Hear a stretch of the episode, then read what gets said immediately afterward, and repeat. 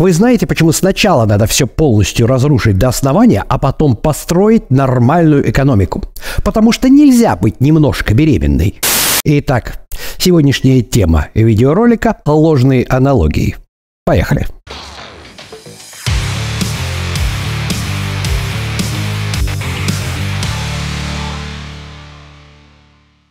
Итак, друзья мои, сегодняшний ролик я бы отнес, может быть, даже к какому-нибудь отдельному плейлисту, которого еще пока не существует на канале Fresh Life 28, а, который я бы теоретически назвал «Происки демагогов».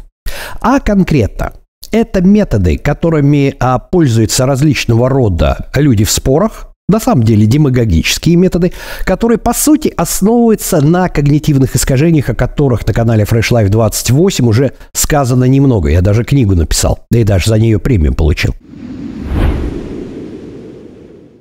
Итак, что же такое ложная аналогия? Напоминаю, что я думаю, вы знаете, аналогия – это когда а, два явления или два каких-то предмета или две сущности да, имеют схожие черты да? Ну, например, у самолета есть крылья, у птицы есть крылья. Понимаете, да? То есть в этом плане есть определенное сходство. Однако ложная аналогия – это прием демагога, в котором используется тот факт, что уверенность, уверенность, которую испытывает оппонент демагога в споре, да, а по поводу того предмета, который в качестве аналогии предоставляется, автоматически неосознанно система 1 переносится на тот предмет, в котором оппонент еще пока сомневается. И таким образом демагог пытается убедить непосредственно своего оппонента при помощи ложной аналогии, которую не имеет права применять, она некорректна здесь, да, сейчас я вам приведу примеры, да, для того, чтобы убедить человека, убедить человека в своем мнении. Итак, на самом деле аналогии мы очень часто используем, но аналогии, о которых пойдет речь, очень хороши, а, когда идет речь об иллюстрации и совершенно неприемлемы в 99% случаях, когда речь идет о доказательстве. Итак, друзья мои, для того, чтобы, например, я вам привожу пример как бы с канала Fresh Life 28, для того, чтобы объяснить процесс, да, процесс работы инсулина в нашем организме, я нарисовал такую красивую картинку. Я провел аналогию о том, что инсулин – это тупой, очень сильный и перманентно пьяный грузчик, который таскает в своей тележке глюкозу, но поскольку он тупой и пьяный, ему невозможно объяснить, что таскать надо гликоген в мышцы. Он таскает туда, куда ему ближе, а ближе всего, как правило, в жировые депо.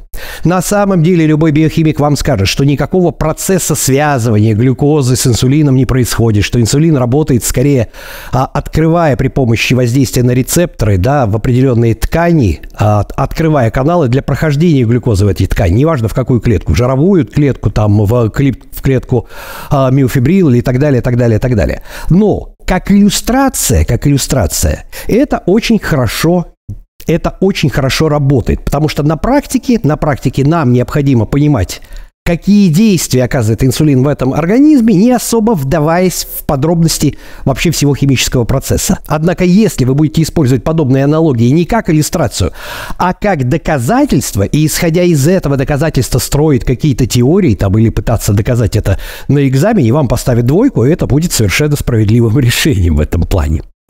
Итак, друзья мои, еще раз. Вот эти самые аналогии, которые очень часто мы используем, они хороши как иллюстрации. И никогда не воспринимайте их как доказательства. И если человек пытается вам доказать что-то при помощи аналогий, да, в 99% случаев вы увидите, что это попытка с вами манипулировать, да. Итак, давайте приведем примеры. Первый пример я привел в самом начале ролика, да? Ну вот. О том, что аргумент сравнение о том, что нельзя быть немножко беременной, да, это дискретная величина, автоматически доказывает то, что невозможно перестроить как бы экономическую систему без полностью полного его разрушения, это глупость полная, да. Но таким образом абсолютная уверенность слушателя в том, что нельзя быть немножко беременным, да, при правильном употреблении, при правильной мимике, да, при правильном, скажем так, вот подаче, да, демагогам очень часто воспринимается как доказательство или такие, да, ну, блин, раз правда это, значит правда это. И переносится на весьма спорный вопрос о том, что можно ли перестроить экономику без того, чтобы ее планомерно и до конца основательно разрушить. Еще один пример – это пример, который встречается, а, скажем так, и называется неосознанной, да, неосознанной ложной аналогией, например, в ученом мире. Сейчас я говорю о академике Павлове, нашем небезызвестном, который собачек как раз изучал, да, и его сотруднике Снарском, докторе Снарском. Доктор Снарский попытался развить теорию, основываясь на том, что внутренний мир собаки очень схож с внутренним миром человека. То есть он очеловечил практически все эмоции проявления собаки, да, спроецировал то, что мы видим, да, у собак на скажем так, ощущение человека и приписал собакам чувство стыда, еще что-то, еще что-то. И из этого попытался, из этого попытался вывести теорию. За что академик Павлов как бы схватился за голову и прекрасно понимая, что мир внутренней собаки и мир внутренней человека совершенно различаются, а, был весьма разочарован в своем сотруднике. Ну вот, это был неосознанный механизм. Давайте разберемся, как такое стало возможным. Итак, мы очень часто видим, мы очень часто видим какие-то проявления животных, да, внешние проявления в ответ, допустим, на какую-то ситуацию. И, например, в случае с собаками мы очень часто очеловечиваем собачье поведение и ту мимику, и те, э, скажем так, те невербальные сигналы, которые собака, которую человек стыдит, как ты мог разодрать мой тапок, скотина такая, шерстяной пидор. Ну вот, э, очень часто мы приписываем человеческие качества и считаем, что ну вы посмотрите на собак, ну неужели вы видите, как ему стыдно? Нет, друзья мои, такое проявление поведения поведение да, у собаки является демонстрацией подчинения, чтобы избежать наказания. Но это не стыд в том понимании. Однако, благодаря психологической защите проекции, о которой мы говорили, мы очень часто очеловечиваем это поведение, проецируем его на себя и считаем, ну как же, собака же нас, крокодил же может любить человека. Люди видят это и думают, о боже мой, он так сильно тебя любит. Нет, скажу я вам, не любит. Да, но он на тебя не нападает, значит, он тебя любит. Нет, это значит, что я умею обращаться с аллигаторами и не соваться в зону, в которую он меня укусит. Если я сейчас... Видали, как быстро? Так можно лишиться руки. Вот здесь то же самое. На самом деле внутренний мир собаки отличается, и собака стыда не испытывает. А такое поведение, которое мы проецируем и воспринимаем, скажем так, как человеческое, да, как человеческая эмоцию стыд, на самом деле, деле является а, демонстрацией подчинения. И вот в данном случае, в данном случае сотрудник академика Павлова, да, он попытался очеловечить э, внутренний мир собаки, приписать ей какие-то мысли, приписать ей какие-то эмоции, что, естественно, по аналогии по аналогии, да, с человеком, что являлось как раз вот этой самой ложной аналогией. И она очень хорошо бы подошла в качестве иллюстрации или картинки, но совершенно не подойдет в качестве доказательства. Давайте еще пример. Ну? Например, я помню, была история, как один из политиков при встрече с детьми, которые спросили, а почему такие плохие дороги, он сказал, вот вы можете, детки, да, а прямо завтра взять, выучиться, получить красные дипломы и завтра закончить школу. Ну, дети сказали, ну там, нет, конечно, нам надо еще долго учиться. А вот и мы не можем точно так же быстро и сразу исправить наши дороги, да? Все должно быть постепенно. А как раз на лицо ложная аналогия, потому что строить дворцы быстро почему-то чиновники могут, да, а вот почему-то построить дороги и заниматься коммунальным хозяйством быстро почему-то они не могут, да. Но дети, дети они на то и дети, потому что достаточно хорошо понимаемое ими в аналогии, да, их собственная а, программа обучения, которая требует 10 лет, они прекрасно понимают, что, блин, за год мы, конечно, 10 классов не закончим, да, но вот, она автоматически, эта уверенность переносится на то, ну, наверное, чиновник прав, быстро не получится, да, хотя на самом деле взрослый адекватный человек понимает, что это была ложная аналогия, и сравнивать напрямую нельзя. То же самое. Не помню где, где-то я читал о том, что был такой аргумент.